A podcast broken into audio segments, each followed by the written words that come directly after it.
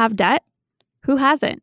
I'm your host, Leanne, and today on Moneda Moves, we're going to talk about Latino and Black led fintech company Coyns, helping users pay off more than $15 million of debt.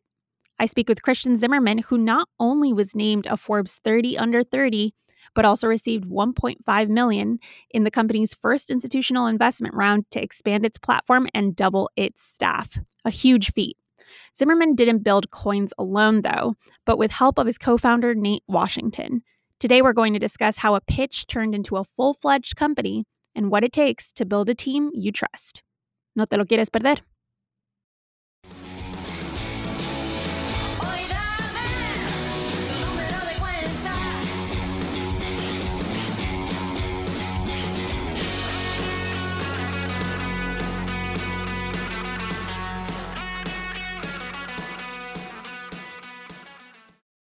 Now, your story is so interesting because, as I understand, uh, to develop the platform Coyns, you didn't wait very long after college to go full into the deep end and build out the platform. So, talk to me about how Coyns got started and the moment that you decided you were ready to dive in uh, six months after graduation. Yeah, so uh, like six months prior, I was working at a, a startup uh, called ShiftGig, which is like a Chicago-based startup actually. Um, and so worked there. They had like the first office in Atlanta. Kind of like the whole vibe of like startup scene. I never really heard of it prior. Um, always knew I wanted to do my own thing, so I'd studied business management at school. So when I graduated, I switched from Shiftgig to this other startup as their tenth employee. Kind of learned all the ins and outs of like what it takes to get something off the ground, what works, what doesn't. Sorry if it's loud. Um, and um, from there, yeah, I mean, I, we all had nicknames at the at the company, and mine was the plug. Um, so like Atlanta, everyone loves hip hop. I love hip hop, and so that was my nickname. I would just get things done. And so at the same time, uh, I had come up with this idea for Coyns, which at the time was called Consolidate um, there was this pitch competition called the Plug ATL, and all my coworkers like you should totally apply with that idea. So I did. I didn't really have anything except for like a landing page, and I made top ten. And this was for a hundred thousand dollar pitch competition. So I never pitched. I never presented in front of anyone. I never done any of this. I kind of just and, threw and it out there. you didn't have a product when you pitched it. I didn't even have a product either. How did you do it? Yeah, so it was a little bit different in aspect of like one, the expectation wasn't so much, wasn't very high. So like I didn't expect to even have been selected. Um, so when I got selected, we had about a month to actually showcase the product or what the MVP would have been. So I had about a month to like build what I thought would be like my MVP, which was a website with a landing page and a video that I built off Fiverr for like 35 bucks. So that was like my initial MVP. Um, so from there, um, that was, you know, that's as much, that's as far as I'd gotten. So it was kind of tough because I, that didn't have much traction, but I tried to use the resources that I could, such as like, I went and spent a little money on ads to show that I had customers that were signing up or at least on a waiting list. So I was able to build a story around what I had and then what it could become versus like, this is what we're selling in that moment. So you deciding to leave the workforce uh, in in a traditional nine to five way and going into the entrepreneurship world was it because you saw this big interest and demand for a product that you had envisioned in your mind? Well, so like it was two it was two sided in the aspect of why I started it. Right, it was kind of the why I got pushed, which was this pitch competition and kind of this whole thesis of like, oh, maybe this has legs. And then the other was around that I, there was a personal pain point that I had coming out of college, first one in my family to graduate and go to college. Um, and so I personally had a whole bunch of credit card debt and like, you know, I personally had all this burden coming out of college. So like, it was a great thing to know that I had, you know, done something that my parents would be proud of, but it was kind of a worse thing coming out of it and saying, now I have all this debt. How am I going to solve it? And so that was really what I was trying to solve. And so when I saw that there was a issue that it was a problem that it wasn't just I had, I talked to a whole bunch of other people and I did a lot of research. Then I mm-hmm. was like, maybe there, there's something, there's a business model behind this. So you decided not only am I ready to pay off my own loans, I'm ready to use that model and help other people do it too. In terms of the actual product itself, um, in, in terms of what you offer and the premise of the surface, uh, it takes change to help pay off debt fundamentally, right? Correct.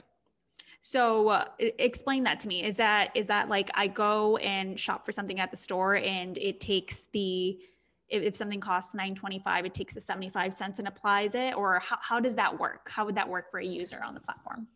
Yeah, so how it works is it, it's obviously evolved since then, since we've last talked. But um, how it works is someone signs up, they select who they want to make a payment towards, right? The debt mm-hmm. piece. It can be any type of debt, credit cards, auto loans, mortgages, student loans.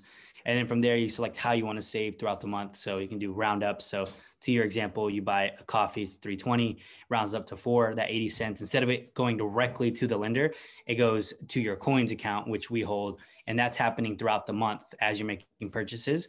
And then once per month, we'll bundle all those money, that all that money, all that spare change as an additional payment towards your loan. So instead of your lender seeing, hey, you you made a payment for 80 cents, typically we're making payments from 50 to 150 dollars on top of whatever your monthly minimum is. Hmm. so you were paying off your student loan. What other kinds of debts are people paying off on the platform? Yeah so credit cards is actually our biggest uh, debt type that we actually facilitate. So student loans is our second biggest but stu- uh, credit cards is our, our biggest especially now. A lot of people have used credit cards to either max out or to like help with like you know one-off uh, expenses um, and so credit cards typically is our entry point as well as the biggest debt that we're facilitating uh, payments towards. But we see people make payments towards auto loans, mortgages. Mortgages obviously is a big one. And then even like just ancillary ones like medical bills, uh, taxes, things like that. And you, uh, I, I think it's important to look at it through the lens of who you are. First gen, also first of your family to attend college. Uh, what are the observations and similarities across your user base or is it all over the place? Is are there trends in your demographic? Um yeah i mean i think it depends on like uh, where we're targeting. So like more more times than not it's in the large cities. So high populated areas where we're seeing a lot more activity with their debit or credit cards. Um, from a demographic standpoint 25 to 34 so i'm 27 so mm-hmm. our our sweet spot is like my age range and one of the things we saw is, yeah, most of them are coming out of college, same problems, right? You have student loans, but then you probably have auto loans, you probably have credit card debt. Um, you're trying to buy a home. So you're trying to reduce all of these things so that you can get to that next level in life to buy a home, to start your career. Um, and so that's typically why we're seeing customers sign up and kind of the demographic behind them. Um, it's from a male to female perspective. Um, it's typically male versus female, or it's 60 40 split, I, I would say. Um, and I think it's just because, you know, most guys want to solve things on their own, whereas um, females are more open to learning and then also applying what they're learning to hold themselves accountable, where mm. we need a little mm. more help. I see. I see. So, so, so interesting. First of all, uh, to, to, to see that this is like a super useful product. And another thing to see, like mm-hmm. you are actually have proof of concept. I imagine that having a partner played some role in this. So, uh, talk to us about how you met your partner, Nate Washington, and how you decided to make him a business partner and him yeah. to you, likewise, both ways. Definitely. Yeah. Yeah. I mean, so Nate and I uh, kind of, we started, so we met starting Coyns actually. So, you know, typically everyone's like, you know, you work, you start something with your best friend or you start something with like a close friend or um, even family member. Like uh, one of the things for me is like, I don't know. My parents always taught me like don't mix business with friends or close friends or family. So like that's kind of uh, always been a thing that I've done. Granted, we're good. We're very close friends, best friends now. But then we met literally to start business. So like I, we met at a networking event, literally called Co-Founders Lab. So I was I'd already started the idea, and I after this pitch competition, as I mentioned, I only got so far, and like I, you know, long story short, I'd never won that, but it gave me the drive to continue going. And my next step was like, I need to find a co-founder. I need to find someone with technical background, or I need to find a development shop. So I was looking at all three, and you know, Nate actually ended up just overhearing uh, my conversation, and we just hit it off really well. Um, and one of the things that you know made me kind of gravitate towards him or want him as my co-founder was the fact that as I was kind of vetting him, he was vetting me, and I was like I, I don't know how to code. So like I knew what I needed to code if it were to be built. I just didn't know how to build it. And so I was talking to a dev shop and he literally had built it before I went to meet with them. And that's why I was like, that's when I knew I was like, okay, you have the same drive as me that's willing to kind of put in the work uh, to make something ha- out of nothing. And so that I think that's kind of why we work really well together. And I always tell people i am like lucky just because you don't typically meet someone and just hit it off really well but you did have the intention. You were at a co-founders lab. What yeah. kind of I, I, think that that's super important. Uh, you know in the fintech space which you stand in you see a lot of um, a lot of founders especially when it comes to people of color there's just like not a lot of people in in fintech building product. Um, so it's super important i think to talk about partnerships and how you find a good partner right? You you said how um, you don't mix business with friends. What are some of your other kind of rules uh, when it comes to finding a partner or perhaps even building a team? Um, i think it's a great question. The the biggest thing that i i see and you know i think it's just a part of human nature is you let emotions drive actions. Um, so you know things can be said that aren't meant or actions can be made without um, really thinking things through um, and so one of the things when we first met was that if at any given point we we catch ourselves doing you know doing things or saying things that you know are like lashing towards the other person let's just step back and then figure out how we make this work because you know one of the biggest reasons companies don't work out is because co-founders end up not working out. Um, and it's like a marriage right? If it's like a marriage at least for me you should learn how to work through things because it's not always going to be pretty. It's not always going to be your way or the highway. It's compromise. It's figuring out how to make things work through thick and thin. Um, and I think that's that's been one of the biggest things over tests of time and tests of like our growth. You know, our own character and how we how we grow um, as as co-founders, obviously as friends now too. So, in terms of uh, where you are, you guys have come a long way in a short, uh, how many years? Four years? if even? Yeah. So this is this is the fourth year. Four years. So after four years of this partnership, where do you see? Um, where's the company right now? and where do you see it going? Um, obviously, the 30 under 30 is a great um, recognition of what you do, but it's also a market signal, right? It, it means you're you're heading in a certain kind of direction.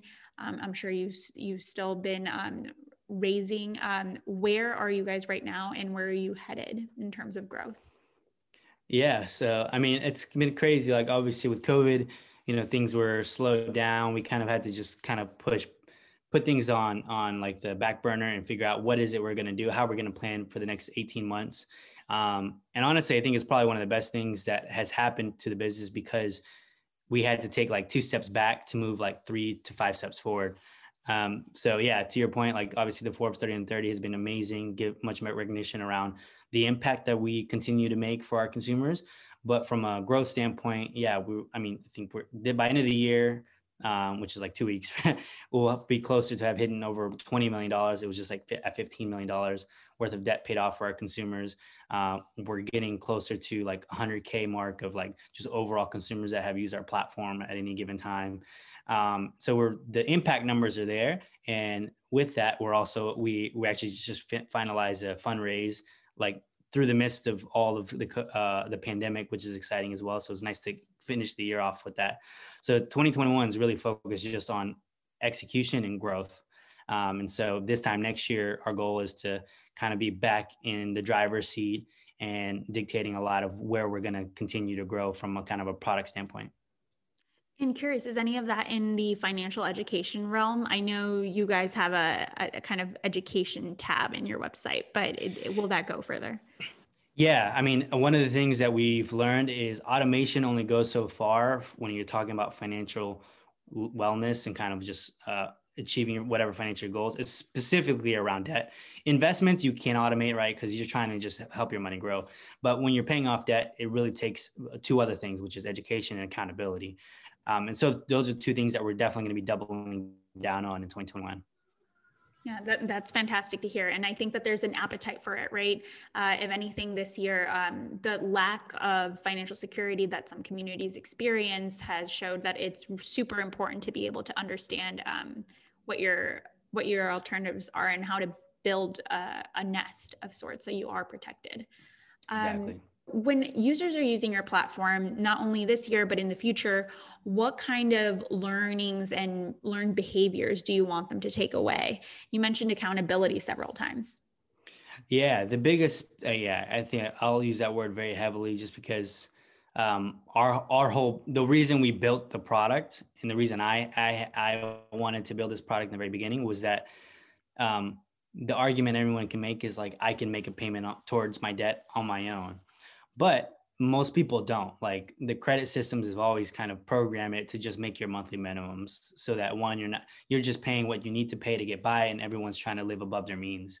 So if we are able to build in automation to hold you accountable so that when you aren't feeling that uh, motivated to pay down the debt because it is going to make a bigger impact down the line we're there to do that for you. And so we want to help people really uh, understand that the ramifications of not you know paying off debt faster than later um, is going to really like hurt yourself in the future right?